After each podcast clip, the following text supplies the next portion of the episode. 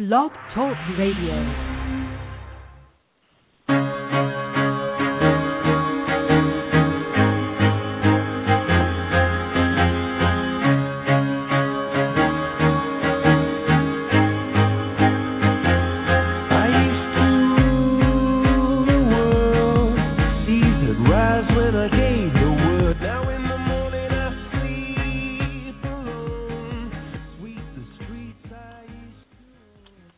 Listening to This Week in Accountable Care on the Blog Talk Radio Network. I'm your host, Greg Masters, and we are broadcasting from San Diego, California on November the 28th, 2012. This Week in Accountable Care is brought to you by Zanate Media, digital architects of the Triple Aim.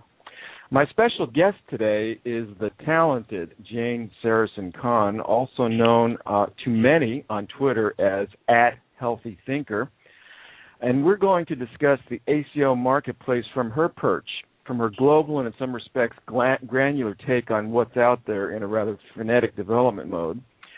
Jane is a health economist and management consultant that serves clients at the intersection of health and technology. In addition to her Twitter presence, she also publishes the popular blog healthpopuli.com, is a frequent speaker and moderator in the health innovation front at conferences like Health 2.0 and others. Jane is a member in good standing of the Walking Gallery. She has a beautiful jacket that was painted by the one and only Regina Holliday. Jane's clients include all stakeholders in health, including providers, payers, plans, communities and companies in biopharma, medical devices, financial services, technology and consumer goods, and even nonprofits and NGOs. So, Jane, welcome to This Week in Accountable Care. Thanks, Greg. It's great to be with you here from my snowy perch in Philadelphia. Oh, my. Yes, no, it is that time of year. That's right. So, Not so San Jane- Diego, though. yeah, no, we don't see it in San Diego, although we do get dusted in the mountains here now and then. You never know. Well, I want to thank you for uh, uh, taking time to visit with us today. And uh, so, first up, let's talk a little bit about you, you, you, and what you do, and then we'll go into the ACO conversation. So, Jane, who are you? Thanks. Well, I'm a um, woman who studied health economics before it was cool back in the 80s, uh, late 80s into the 90s, and had the opportunity as a young management consultant in healthcare after working a few years in the U.S. to go over to the UK and work in their health system when Mrs. Thatcher was prime minister. So I sort of cut my teeth on uh, accountable care 20 years ago uh, in the great National Health Service single payer system uh, over there. Came back and really um, learned a lot about the role of technology in health. Actually, when I was in England as well, um, working with the likes of GE Medical Systems and um, Burroughs Wellcome at the time in the early era of of uh, AIDS drugs. Uh, in any case, I fell in love with the idea that technology could help us reduce costs, improve quality, and expand access, um, i.e., triple, the triple aim that you mentioned earlier. And so my practice as a healthcare consultant really focuses on that role of technology, working with all the stakeholder organizations that you mentioned here in the U.S. and uh, still do, doing some work in Europe. Um, and lately, especially, I've been, I'd say lately being the last five to six years, looking at the role that patients play in their own health care and the, and the health care for people they care about. So that gives you a glimpse into what my daily life is like uh, beyond the blog and the speaking engagements. That's how I make a living. So, in your consultant mode and your swath of interest in terms of potential clients, where do your travels take you? What are you seeing? And then let's morph it into the ACO conversation. Sure. What I'm seeing now is virtually every kind of stakeholder, whether it's um, a food co- a food company, a pharmacy, a a pharmaceutical company or med device company, of course, hospitals and providers and health plans, and even banks, all asking me the question: How can we get up close and personal with people slash patients so they can participate in their own healthcare more effectively and we can do our jobs better. And so all those different stakeholders I think have a role to play in the accountable care uh, community. You'll note I didn't say accountable care organization because I love to keep this conversation broader than quote the ACO um, conversation that a lot of people have, and I think gets stuck in a lot. So I'm going to take the broader definition of accountable care that the Oliver Wyman report that came out this week, a very good report on ACOs, uh, takes as well. The broad definition of value-based healthcare, which we can call accountable care. Excellent. So uh, elaborate a little bit more on that. What are you seeing? So there's a much wider level of interest in what the heck we're doing inside the healthcare space. We used to be able to contain those conversations, but now it seems like everybody has an opinion. So talk about talk a little bit more about the distinction you're making between accountable care organizations per se, and inside of that, we do have the the the, the Medicare Shared Savings version, and then what's amping up on the commercial side, and then whatever other of these accountable care collaborations. So, do you have some some thoughts you can share about that? Sure. Um, when we think about, so I'll put the health economist hat on now. When we think about health spending, which is the kind of thing that keeps me up at night as a health economist, you know, we're spending upwards of two trillion dollars a year on health, and three quarters of that goes to chronic care. So things like heart disease, diabetes, asthma, um, et cetera, et cetera, and many cancers as well are considered chronic because people survive, which is a great thing. But we're spending three and four dollars on uh, chronic conditions, conditions that are largely amenable through lifestyle changes. What we eat, moving around, not smoking uh, tobacco at all, and not drinking a whole heck of a lot um, to excess. So when you look at those four factors, we really can impact what uh, the World Health Organization calls non-communicable disease, the, meaning not infectious disease, which used to kill most people. Now it's NCDs, non-communicable diseases that kill us and make us infirm. So when we think about chronic care then in the U.S. healthcare system eating up so much money, how do we impact that through accountable care? Well, regardless of of what what we call it, whether ACO or uh, value-based care um, or bundled payments, uh, we have to organize care in ways that get to people where they quote live, work, play, and pray, which is what our Surgeon General uh, Regina Benjamin, the wonderful Dr. Benjamin, has said. Health is not centered in the doctor's office. It's where we live, work, play, and pray. So for me, that should be the mantra for accountable care. Because if we just focus on how doctors and hospitals are organized, we're missing 98% of where people live, how people live, right?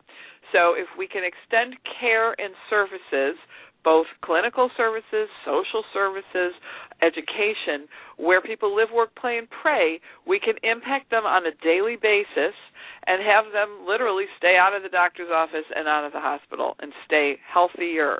If we teach people how to shop more healthy with smartphone apps like Hemi Weingarten's Fooducate or uh, count calories on things like the Lose It app.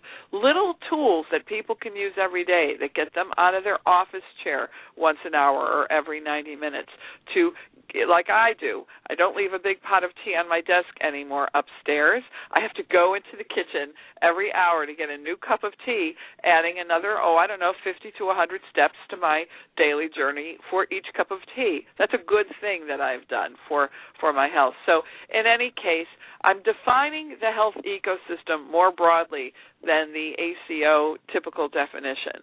And I like to think about accountable care in terms of an accountable care community. Because if we think about an ACC instead of just an ACO, we're not only thinking of hospitals and doctors here.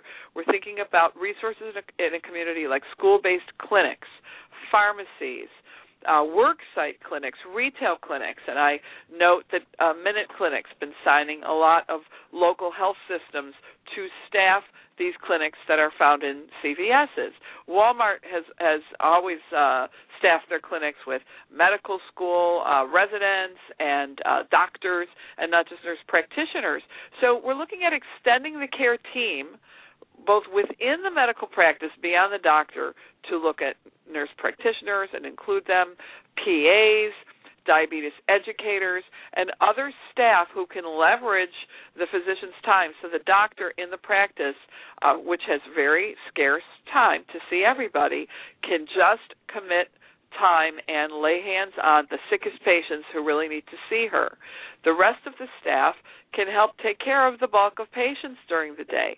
So again, you think about accountable care community extending out of the doctor's office and then within the office thinking about a diversified and multidisciplinary care team, which to me is the secret of a medical home that operates efficiently and effectively and then the real um, success factor for ACOs to work with organizations who are multidisciplinary like that. So that's why I'm extending this definition to accountable care community uh, or health ecosystem to think about people getting care where they live, work, play, and pray, which I think is so so very important for us to sort of break this paradigm of the doctor at the center. By doing this, by thinking about accountable care communities, we put the patient in the center, which is where the patient should be. Uh, okay, so I have a reasonable grasp on what's going on out there in the accountable care space, but I have not heard the term or phrase accountable care communities. Now, is that a is that a Jane Sarasohn Kahn born on date type of event here, or is there a previous blog post I just missed? yeah, um, I've mentioned it in a couple of Health Populized, but I did read the phrase accountable care community a couple of years ago, written by a doctor at uh, UNC at North Carolina, who's the head of family practice, whose name I forget, but he wrote a piece uh, where he used the phrase accountable care community. And this doctor is one of the godfathers of team based healthcare and primary care. So I encountered his work when I uh, wrote my paper, Primary Care Everywhere, for California Healthcare Foundation last year, which is where I, I looked at the uh, shortage of primary care doctors uh, and thought about reimagining what primary care could be and that's when I started to think about care outside of the office in the in the community. So anyway, that's where I first heard the phrase accountable care community and it stuck with me because I'm old enough to uh, know who Tip O'Neill was, who said uh, all healthcare is, I mean, all politics is local. And so um, lately I've been saying healthcare is local, even though we know second opinions can be global and radiologists like Nighthawk uh, work all over the country, all over the world. So um, in any case, uh, I, I really see primary care as, as the linchpin of of um, accountable care and, and the medical home. And if you look, as as I worked uh, in the UK and, and with the NHS um, many years ago, um, if you look at other developed countries who have much better health outcomes than we do in the US, the one commonality, even though they all pay for care a little bit differently, but the one commonality all of those countries have is a strong primary care backbone and we do not have that in this country, which is why I believe one reason why our costs are so high.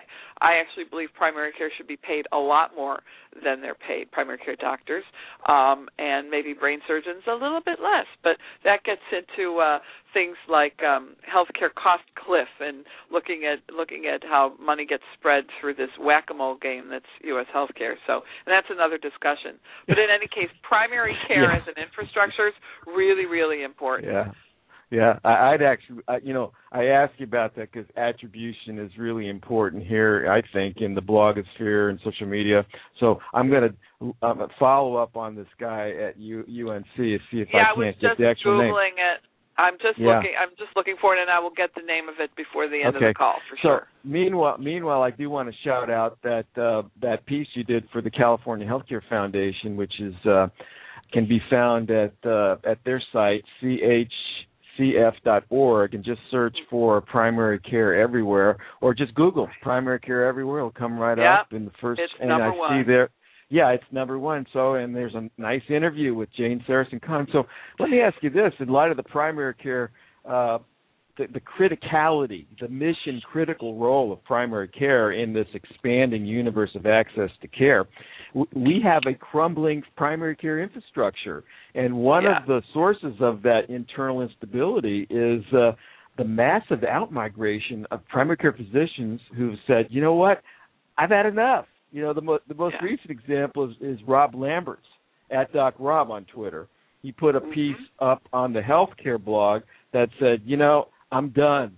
So he's gone out and he's creating uh, a membership model practice. Some would say concierge, but it's not really concierge. It's retainer or membership based, a monthly fee like the Qliance, if you're familiar with them. Yes. What do you what do you do you see that as a threat or, or what role does that have in terms of the vision of fulfilling the Affordable Care Act? I think it's another flavor, frankly. I think anything that gets care to people in the community and provides access um, is not a bad thing. It might not be useful for a safety net population or for certain people in Medicare, but it could be good for other people in Medicare who might want to manage a chronic condition in a collaborative way with their physician. So Rob wants the um, freedom to be able to practice the way that he and his colleagues want to practice, and there will be, you know. I, I, there will be patients who this is appropriate for. I see this as um, very consumer directed kind of care in in my definition of consumer directed which is looking at the world through procter and gamble eyes or disney eyes which is if pe- people should be able to get care delivered in the way that that they want it so that one size won't fit all. And if people um who are uh, commercially insured and have a level of of choice across several different models of accountable care, I would think they will be able this practice might be able to practice in the accountable care type of world if they get the right tentacles out in their community with other kinds of providers and they could provide a different kind of accountable care organization.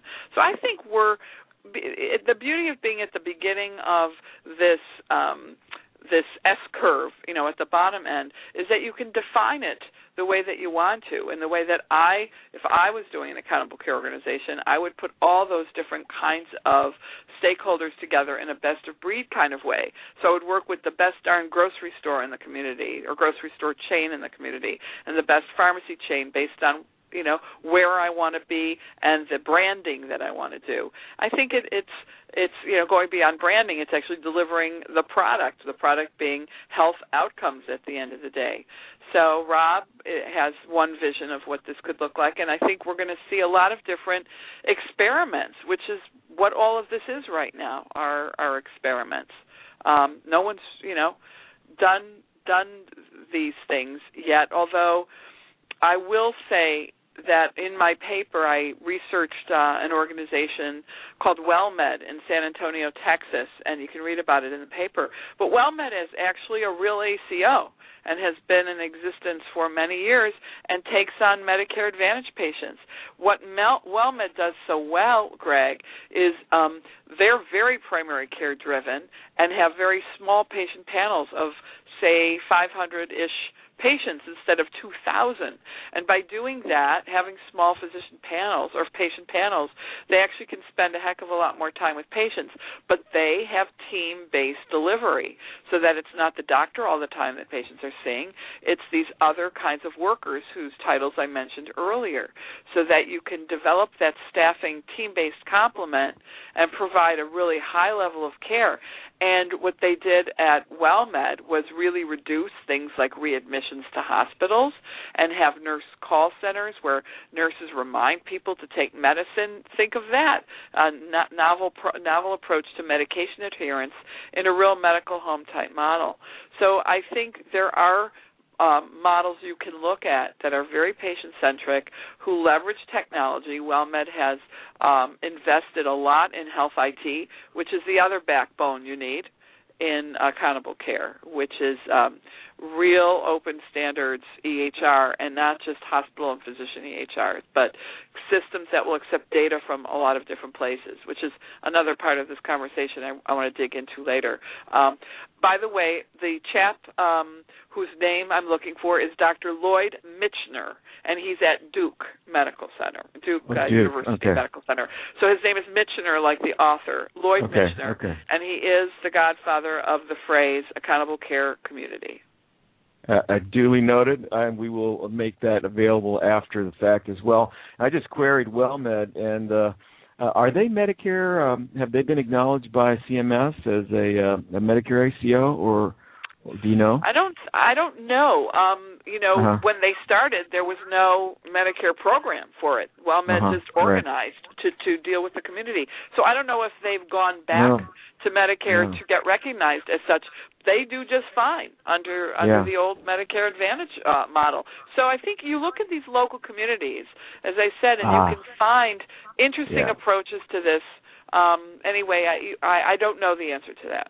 Okay, good. So there, it's interesting. They say unlike nearly every other ACO in the country, and this was published uh, in AAFP back in uh, March of last year.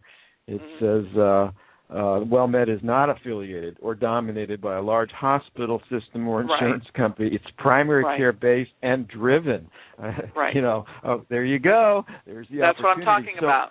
so I love your fresh perspective, and I so agree with it. It's a hundred percent the case that. But how do you get, you know, the the workhorses out there who are just trying to survive day in and day out to think globally like this? I mean, because these are these are humongous changes in how they approach the world, their marketplace, you know, their patients. I mean, how do they how do they get the breathing room? They have to. There are um, individual leaders who emerge in this market who are so, pardon me, damn frustrated with the way things are that they and they want to stay in medicine. So, so the first thing is, do I want to do this for the next 20 years of my life? Um, if you're if you're in your you know early late 50s, early 60s, you might not have the stomach to create something. But I'm talking to a lot of younger physicians and younger health professionals, allied health professionals, people in rehab, people in health IT, and, and who are informatics gurus, who really see the future as being really fascinating and interesting and opportunistic. So you can look at you know Jay Parkinson, who founded, who was the original founder of Hello Health, who then divested out of that and now he's running Sherpaa. But Hello Health, which is a physician platform that helps doctors uh live and work the way they want to, just garnered another eleven and a half million dollars from a venture capital firm this week uh, to do what they do, which is to liberate physicians to practice using cloud-based uh, information systems. And so I think we're seeing these initiatives pop up where entrepreneurial health providers and uh, people who supply the industry um, like you and me and, and, and people who, who look more globally and say, you know what, there are other ways to skin this cat. Um, there will always be the Mayos and the Cleveland Clinics, and they have the scale to do big things and great things.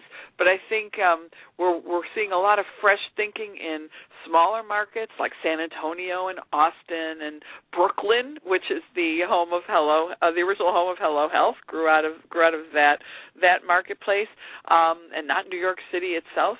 Um, you know, we're we're starting to see those kinds of entrepreneurs uh, coming together. I, you'll remember Scott Shreve, uh, who used to come to a lot of Health 2.0 meetings, and he's innovated his concept called crossover health, which is a new kind of healthcare practice. So I think we're seeing entrepreneurial physicians and providers emerging in these markets, and then lots of of um, urban uh, integrated delivery systems who have uh, large safety net populations who, because they have limited resources um, and limited budgets, are coming up with some really interesting approaches. I'll, t- I'll note the role of federally qualified health centers. I think are going to be huge in places like Chicago and Detroit and Miami. And for the Primary Care Everywhere report, I spoke with Access Health Network, which is out of Chicago. That's the largest FQHC in the country. They've got well over 40 centers in the Chicagoland area, and they do interesting things like bring nutritionists on board to then go to the local clinics and meet with folks. Um, put together a a uh, pantry uh, in, in, in a in a supply closet in the clinic with foodstuffs that were bought by the grocery store down the street. So easily accessible foods, and the nutritionist sits with people who use the clinic and teaches people how to read the food labels. So that you know if you're uh, a heart patient, you need to restrict your salt. Here is the line you need to look at, uh, Mr. Smith. This is so important. This is care where we live, work, play, and pray. The doctor isn't going to take time to teach somebody to read a, a food label, but sure enough, you have a nutritionist um, on staff with the ACO in the medical home or the the diabetes educator to help you look at the line item on carbs and sugars you better believe that will make an impact on people's life, which has absolutely nothing to do with what the doctor's telling the patient. So again, Got extending it. the care. Got it? Got got it. So I did a, a quick search on CMS and uh, WellMed. By the way, you did say sort of the magic word, Medicare Advantage, um, in the CMS uh, through the CMS prism. And this is why it's important to really define your terms when you talk about accountable care, accountable care organizations. They WellMed is neither a pioneer nor are they in the Medicare Services uh, Shared Services Program as mm-hmm. of this list, which is the most recent list I've found. So they're out there. They're doing their thing under Medicare Advantage, and they may have cut a deal uh, with a commercial uh, payer as well, doing their version of an ACO in San Antonio. Yeah, and I think uh, you know that's why when we look at like the maps on where are ACOs and are they fast moving or slow moving, you really have to think about a larger umbrella because there are innovators out there who are delivering care based on value, not volume, that we need to learn from. They're organized in creative ways and doing things differently, which are bringing um, remuneration to physicians and staff, and in the same way, delivering real outcomes. And that's really what this is all about. How do you how do you uh, organize for outcomes and putting patients at the center? Yeah, it's interesting. Uh, that map, by the way, uh, I'm looking at one that has a blue dot right in the middle of Texas, uh, and it is a Medicare Shared Savings ACO, but it's not WellMed. So, at any right. rate, um, I also wanted to point out that the question to you earlier about uh, you know this out migration of primary care in an unstable primary care core. Um, the membership models, the Qliances of the world, the uh, are potentially eligible for inclusion as a qualified health plan to be listed in these uh, state or federally, however the case may be, mm-hmm. run health insurance exchanges that are coming up. Mm-hmm. So technically, so technically, I get the criteria, the provisions under which they would be deemed eligible to participate are still in the process of being vetted. But conceivably, that whole world could open up as a as a as a delivery system for ACO patients. I think it will. I think the reality is you have a lot of medically underserved areas in the U.S. with large safety net populations who fall through the cracks, um, and also people who are, you know, un- underinsured even if they have insurance, and so um, they have to be served in some way. And if you read the fine lines of the um, Affordable Care Act, there's a lot of incentive to grow the nurse practitioner line item in the primary care world, the PA line item, uh, and to provide funding um, in medical schools for you know new kinds of primary care. So I think that's I think we're going to see lots of new flavors coming up and some latitude to deliver based on that.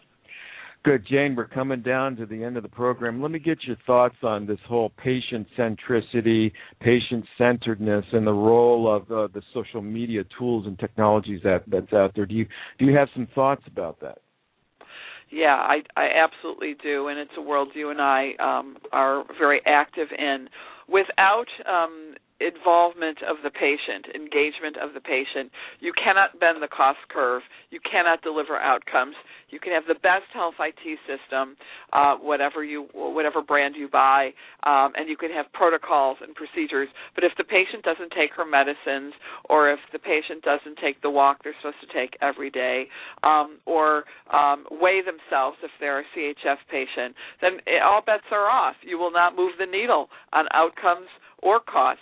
So engaging patients is key, and engaging patients the way people want to be engaged um, is crucial.